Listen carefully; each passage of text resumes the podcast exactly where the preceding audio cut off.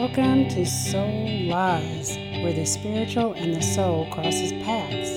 Stay tuned to learn ways to grow your spiritual understanding in order to reveal lies your soul believes. This podcast will help you learn the truth and propel you towards freedom in Christ Jesus. This is Jenny Fouts, licensed counselor in Louisiana at Christian Center, Shreveport. Welcome back, everyone. I'm glad that you are here today as we continue our growing discussion and knowledge of understanding the ministry, the full ministry of Jesus Christ. I know that you guys are anxiously awaiting to find out more things that characteristics that demons do. And we're covering some of the aspects of what Derek Prince taught and when he's talking about demons. And I want to go to the next area of characteristics of demons that he um, talks about that we had built on yesterday. So, one of the areas that he says that demons do, one of the characteristics of demons, is they are tormentors.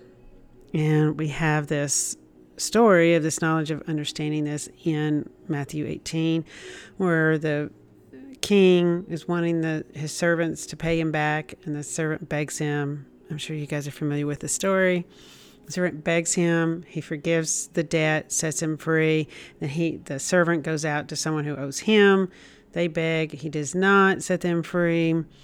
The king finds out, and the king gets angry, and he throws his servant to the tormentors. Derek Prince is um, quickly, you know, he he discusses the different kinds of torments that we can go through. There was a woman with the um, who was bent over for like I think 18 years or something. She was bent, her back was bent over, and Jesus healed her, and she stood up straight. He healed her by delivering her of a demon that had her bent over. So he talks about that there are physical torments, and we do have this in the in the Word. He also talks about there are mental torments like fear, anxiety, worry, however you want to call it, that that is also a torment. Some of us can be tormented by thoughts that we we think that um, we're going to die early, or we are tormented by thoughts about our children. And if, as what we talked about last time about the harassment and if there's a thought that you have over and over and over and over again that that is that is a tormenting thought. So demons do like i mean they're not you know creative. They do like to find an area of weakness and torment you about them.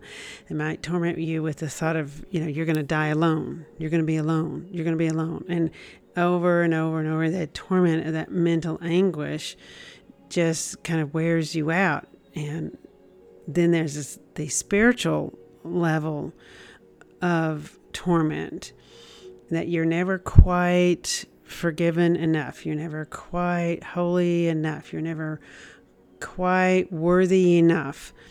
And maybe you might feel it for a moment, and then they're quickly there to torment you and take it away and to remind you of what a dirty, terrible dog that you are and it's a tormenting spirit because the depths and the level that it goes to, it does bring about a torment to you. It feels greater than just the harassment that you might have. The torment here really causes you angst on the inside, and you can you can feel it on the on the inside. And you really have to have some of that words of knowledge and the discerning of spirits to know that. But if you are experiencing this torment, that um, you are never good enough, you're not worthy enough, then there's that area where you have to begin to, to seek why is a tormentor there? What's going on that the tormentor is there? I wish that we knew a lot more about how this lady that was bent over got this demon, how how that happened, but we we don't know that part. We just know that Jesus set her free.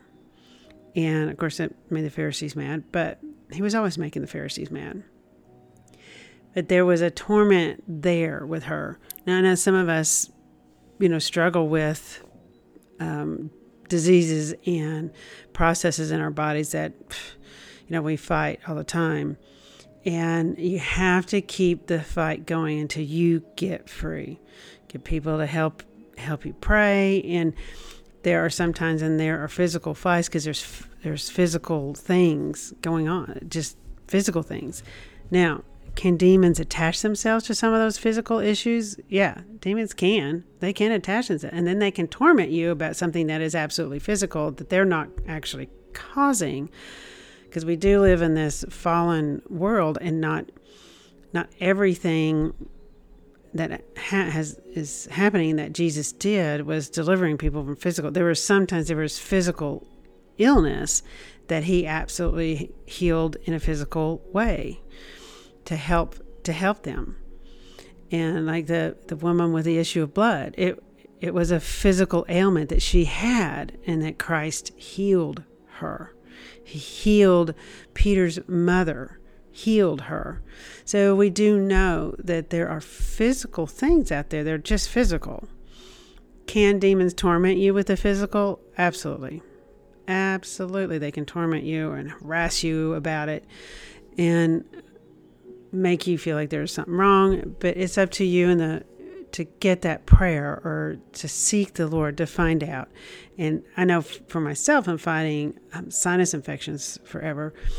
There were physical things that were causing some of it, like, you know, fungus and mold and, you know, allergies sometimes.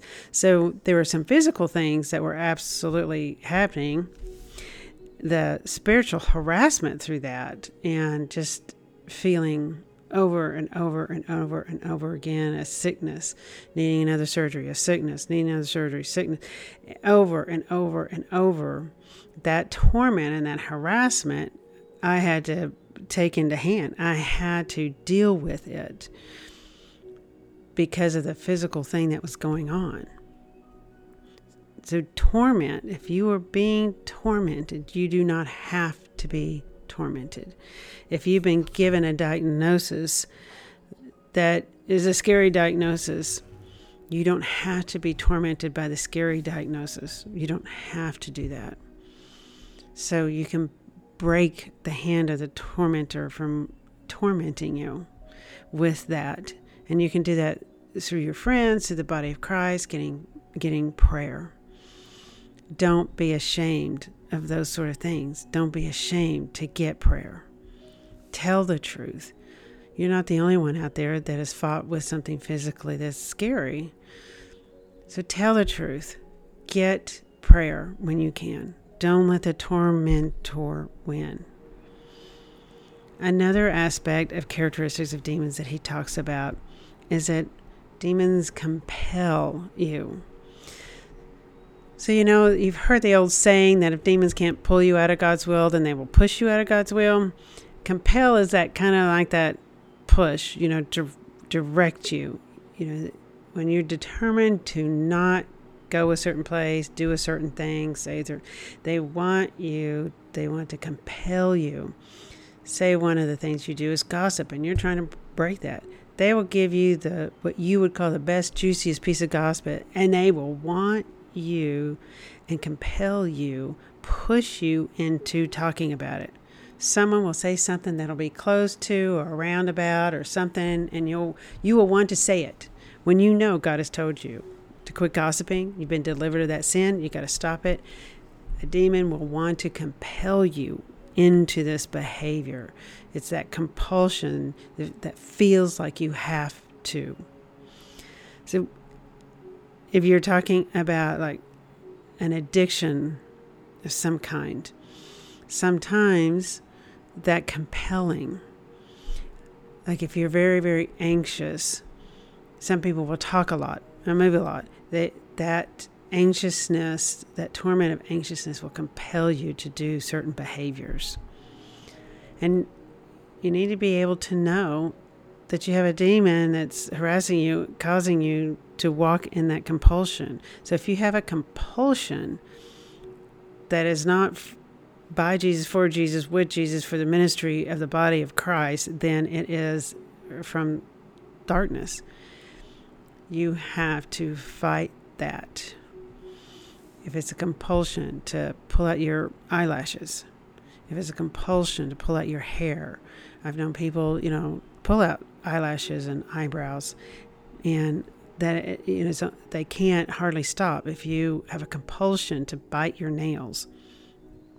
You you got a spirit that's behind you, pulling at you, pushing you, and of course they want this compulsion to lead to this one, to this one, to this one, to this one, to this one, to keep going down the road deeper and darker and more, and so that they can get you in that space where they can begin to manipulate your thoughts and manipulate your your brain, your mental status. That's their ultimate goal, remember? Kill, steal, and destroy. They want to keep you from performing and doing the works of Christ. So they want to get you in that headspace where you're kind of er, are chewing on your nails and you're just kind of anxious and numb, so that they can manipulate so that a fruit will may not birth out today or tomorrow, but it will come out, a fruit of that. So I hope that you can look at yourself today, find out in you Am I being tormented?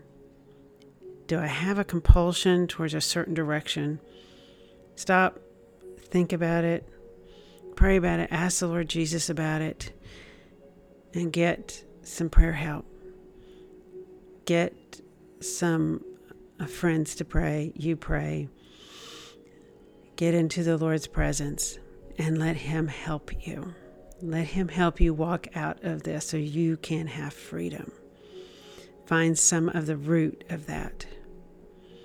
So, Lord Jesus, I pray today that there's a compulsion in anyone who's listening that they will be able to see it and they will be able to know it and they will be able to walk in the power of your spirit to to get free from that compulsion, Lord. Give them the words of the knowledge that they need to have. Help them to discern what is going on within their spirit and with what is happening. Help them to know, Lord, that it is not you and that you have the power to break the yoke of bondage. Thank you for your word today, Lord. Thank you that we do not have to be tormented because of your mercy and your grace. In your sweet holy name, I pray that this blesses each and every one of you that are listening. In your holy name,